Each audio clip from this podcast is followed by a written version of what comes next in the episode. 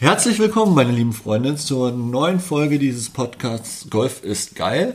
Und ähm, ihr werdet es im Titel gelesen haben, PEO 2018 Rückblick. Ähm, was, was heißt denn PEO? Ja, ähm, das heißt Porsche European Open. Ich wollte es nicht ausschreiben, aber wir waren ähm, 2018 ähm, bei der Porsche European Open und ähm, das wollte ich euch, da wollte ich einfach mal ein bisschen darüber erzählen, wie es so war, ein bisschen, ähm, rund ums Turnier erzählen, was es so, was es da so gibt bei, bei solchem großen Turnier. Und ähm, dazu habe ich mir meinen Schwager mit an den Tisch geholt, mit ans Mikro geholt, ähm, weil er war damals auch mit dabei, er spielt auch Golf und ja, Niklas, erzähl doch mal was über dich. Ja, gerne. Also, hallo zusammen liebe Anhänger des äh, Golf is Geil Podcasts. Ähm, wie Nicole erwähnt hat, ich bin sein Schwager, spiele auch Golf, ähm, habe ein mittleres Handicap, so etwas unter der 30 angekommen inzwischen. Und ähm, ja, wir wollen euch gerne ein bisschen was erzählen über die Porsche European Open in Winsen aus dem Jahr 2018. Sehr interessante Erfahrung, kann man nur sagen. Bislang haben wir bald zumindest, wenn ich mich nicht täusche, eigentlich immer nur Golfturniere im Fernsehen gesehen vorher. Und ähm, ja, wie es häufig so ist, ob im Formel 1-Rennen, einem Fußballspielen, ein Tennismatch oder ähnliches, so ist auch im Golf, wenn man erstmal live vor Ort ist, ist es doch irgendwie ein bisschen anders. Nicht nur, weil man äh, jetzt nicht alles nur im Fernsehen sieht und immer den besten Kamerawinkel eventuell auf dem Ball hat, sondern eben, weil auch eben die Emotionen, die anderen Zuschauer, die Kulisse, die Gerüche, der Wind, man bekommt alles live und anders mit. Und ähm, ja, von daher, Nicola, wo möchtest du denn starten? Ähm, starten wir doch erstmal, wie kamen wir denn überhaupt auf die Idee, äh, zu so einem Turnier zu fahren? Also ich kann mich erinnern, ihr wart ähm, im Jahr davor ja schon, schon auf dem Turnier und für mich war es ja dann 2018 erst mein erstes. Aber wie kamt ihr denn vorher schon auf die Idee, dorthin zu fahren? Was hat euch angetrieben? Nun, grundsätzlich erst einmal das Interesse und die Leidenschaft für den Sport. Es ist ja in der Familie äh, sehr verbreitet. Wir haben insgesamt fünf Golfspieler. Dementsprechend die Wochenenden werden ja immer auf dem Golfplatz verbracht, soweit es geht und auch alle mehr oder weniger Lust dazu haben. Ähm, von daher lief auch insbesondere beim Schwiegervater immer sehr viel äh, Golf im TV, egal ob jetzt Pebble Beach oder andere Lokalitäten, immer sonntags beim Kuchenessen oder ähnlichem laufen Golfturniere auf Sky und äh, irgendwann wir gesagt, komm, was ist denn eigentlich hier in Deutschland? Informieren wir uns doch mal. Und dann haben wir natürlich in München die BMW Open und dann kam aber auch die Porsche European Open in Winsen dazu. Und dann haben wir entschlossen, aus dem Ruhrgebiet heraus ähm, ist doch Winsen ein bisschen näher und ähm, wie es sich so traf, haben wir auch Verwandte oben in der Region, die man dann auch nach langen Jahren mal wieder besuchen konnte. Von daher haben wir dann gesagt, komm, Porsche European Open wäre doch mal schön. Wir haben das dann im Jahr 2017 das erste Mal gemacht, allerdings ohne Nicola, das ist richtig. Waren dort allerdings auch nur für zwei Tage und haben auch den Finaltag leider nicht so ganz mitbekommen. Woraufhin wir dann gesagt haben, das war eigentlich eine schöne Sache lass uns doch nächstes Jahr nochmal in einer größeren Gruppe fahren und dann bitte auch mit Finaltag, denn ähm, das werden alle Golfspieler wissen am Finaltag, wenn es dann eventuell auch darum geht, geht man in ein Stechen, sind mehrere Spieler gleich auf. Man kann auf der Tribüne sitzen und richtig mitfiebern. Das hat dann nochmal was anderes als ein, ich sag mal, normaler Turniertag. Genau, und ähm, da kommen wir eigentlich schon zum Thema ähm, normaler Turniertag. Für mich war es extremst interessant zu sehen, also ihr habt das ja 2017 dann schon mitbekommen, für mich war es aber interessant zu sehen, was auch drumherum um das Turnier, um das eigentliche Turnier passiert. Es war so, waren so viele ähm, ja, Zelte aufgebaut und, und Shops aufgebaut. Dann gab es eine riesen Putting Area, wo man ähm, noch Preise gewinnen konnte. Und es, es, hat einfach, auch das Drumherum hat echt viel Spaß gemacht, weil das, das hätte ich so nicht erwartet. Ich dachte mir immer so, wenn man so im Fernsehen sieht, ach ja, die spielen da und äh, man läuft mit und man, man schaut sich das an, aber auch drumherum passiert echt viel.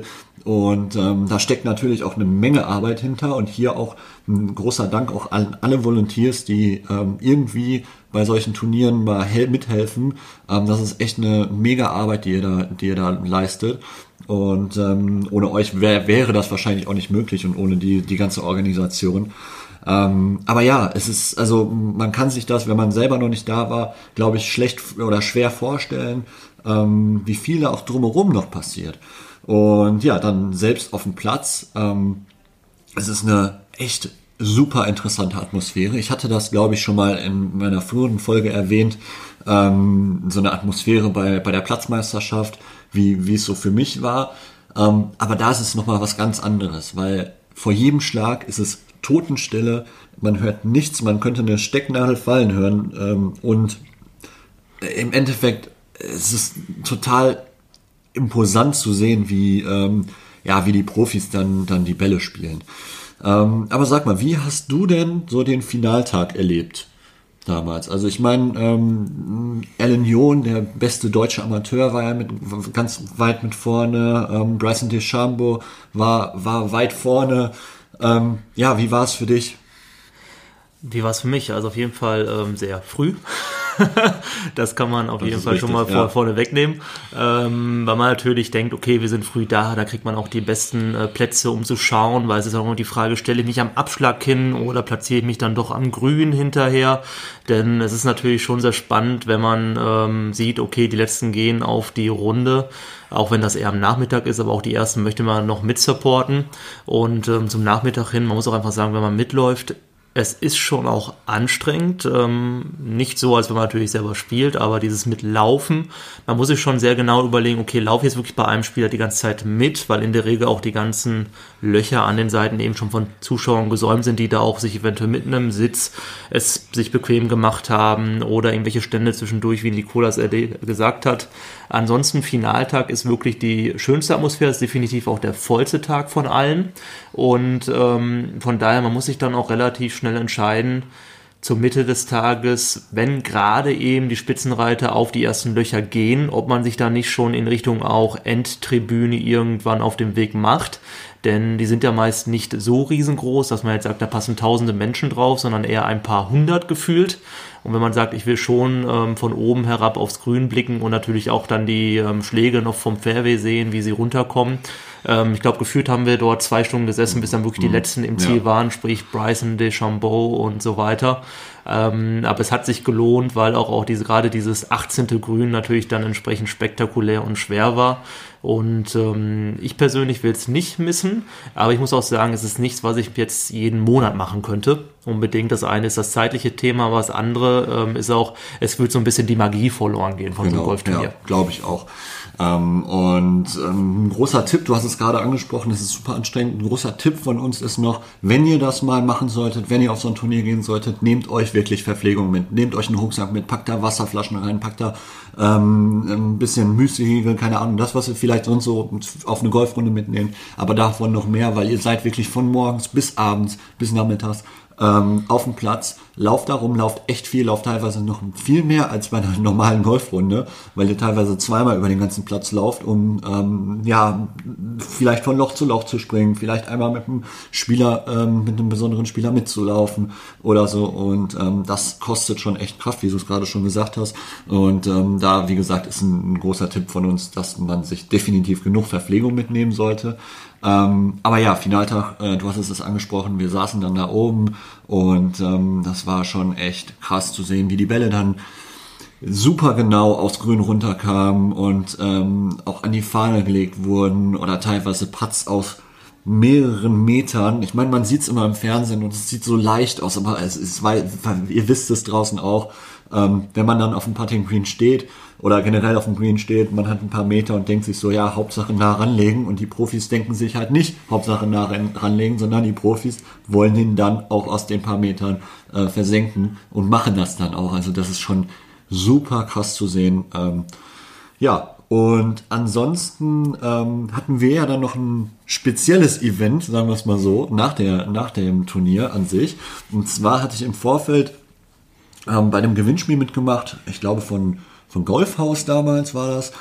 Und ähm, ja, wir konnten am Montag nach dem Turnier auf ähm, Final, Finalpositionen, also auf die Position, Fahnenpositionen vom Finaltag und von den Abschlägen des, äh, der Profis ähm, den ganzen Kurs nochmal bespielen in, in einem kleinen Vierer-Scramble.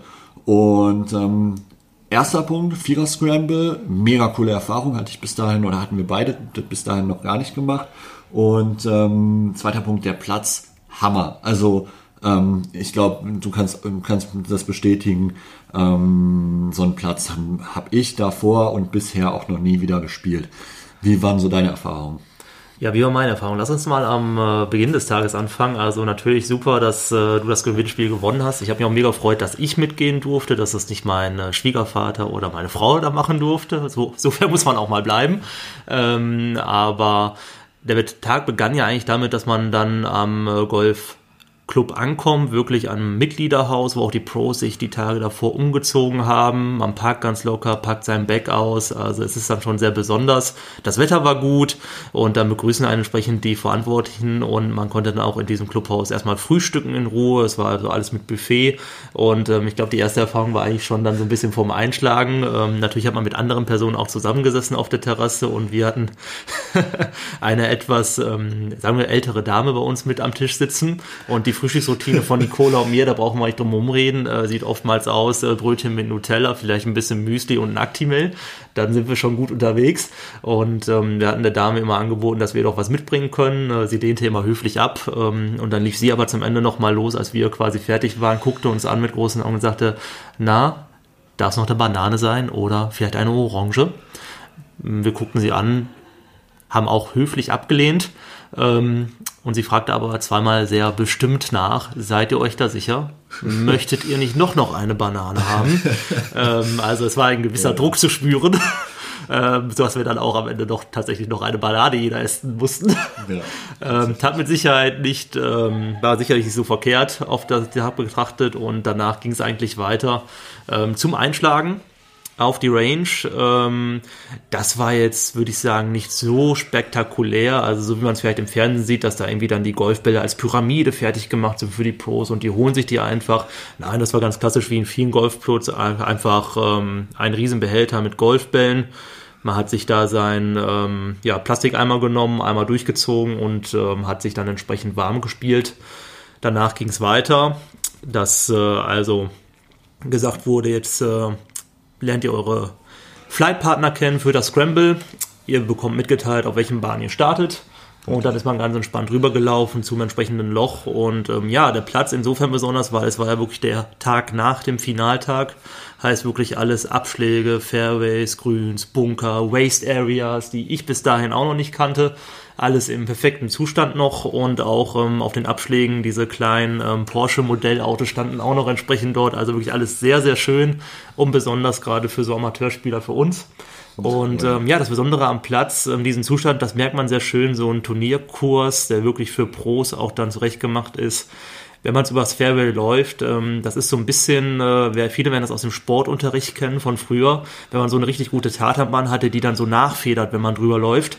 So sind eigentlich auch die Fairways, als wenn man so Sprungfedern darunter hätte und es ist wirklich herrlich, traumhaft. Ja, das ist wirklich traumhaft und es, man muss es einfach so sagen, also in manchen, in manchen Clubs, da sind die Grüns äh, in der Qualität wie bei der Porsche, Porsche European Open die Fairways sind und teilweise, also gerade beim ersten Abschlag, ähm, ich habe aufge, nee, ich habe nicht aufgetiet, weil es eine kurze Bahn war und ähm, wollte da mit dem Eisen abschlagen und hatte tatsächlich Angst, ähm, den Boden kaputt zu machen und einen Divid reinzuhauen, ähm, weil das einfach so, so eine unglaubliche Qualität war vom, vom Rasen, dass man wirklich Schiss hatte, da irgendwas kaputt zu machen. Aber ich meine, es ist immer noch ein Golfplatz und Divots gehören dazu, ähm, solange man den Ball dann auch trifft. Und ähm, dementsprechend hat man sich dann auch sehr schnell daran gewöhnt.